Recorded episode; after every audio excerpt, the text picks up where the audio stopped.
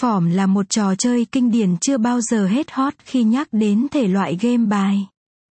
Trước kia trò chơi này thường được xem như một trò chơi truyền thống, nhiều người tụ tập lại một chỗ đánh phỏm, nhưng hiện nay thì nó đã trở thành một tựa game online mà bất cứ ai muốn chơi lúc nào cũng đều có thể chơi được.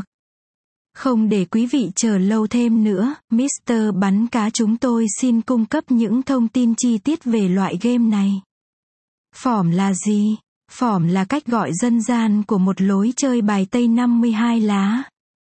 Ngày nay người ta thường gọi bằng cái tên là chơi tá lả hay tú lơ khơ tá lả. Trò chơi này được nhiều người yêu thích bởi tính logic và đánh nếu có chiến thuật thì sẽ dễ giành được phần thắng và thu được số tiền thưởng khá hời. Khi chơi trò chơi này, người chơi sẽ dựa vào bốc bài và quân bài mà người trước đánh để tạo ra các phỏm cho mình, hay còn gọi là các bộ cho mình.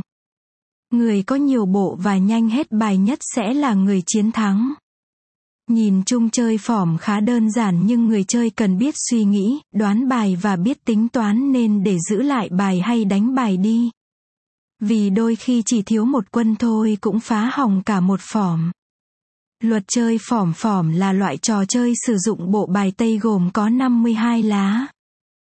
Số người chơi phỏm đẹp nhất thường là 4 người, tuy nhiên cũng có trường hợp thiếu người thì chơi tối thiểu là 2 người. Mỗi ván phỏm sẽ gồm có 4 vòng, qua mỗi vòng người chơi có thể ăn cây bài của người khác hoặc bị người khác ăn cây của mình để tạo thành phỏm. Mỗi lá bài bị mất sẽ được tính là mất một lần cược.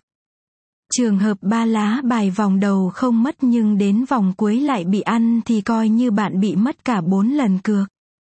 Nếu như người sau ăn 3 lá bài của bạn và sau đó ù phỏm thì bạn sẽ là người phải đền cả làng, tức là trả tiền thua cược cho tất cả người chơi trong ván bài.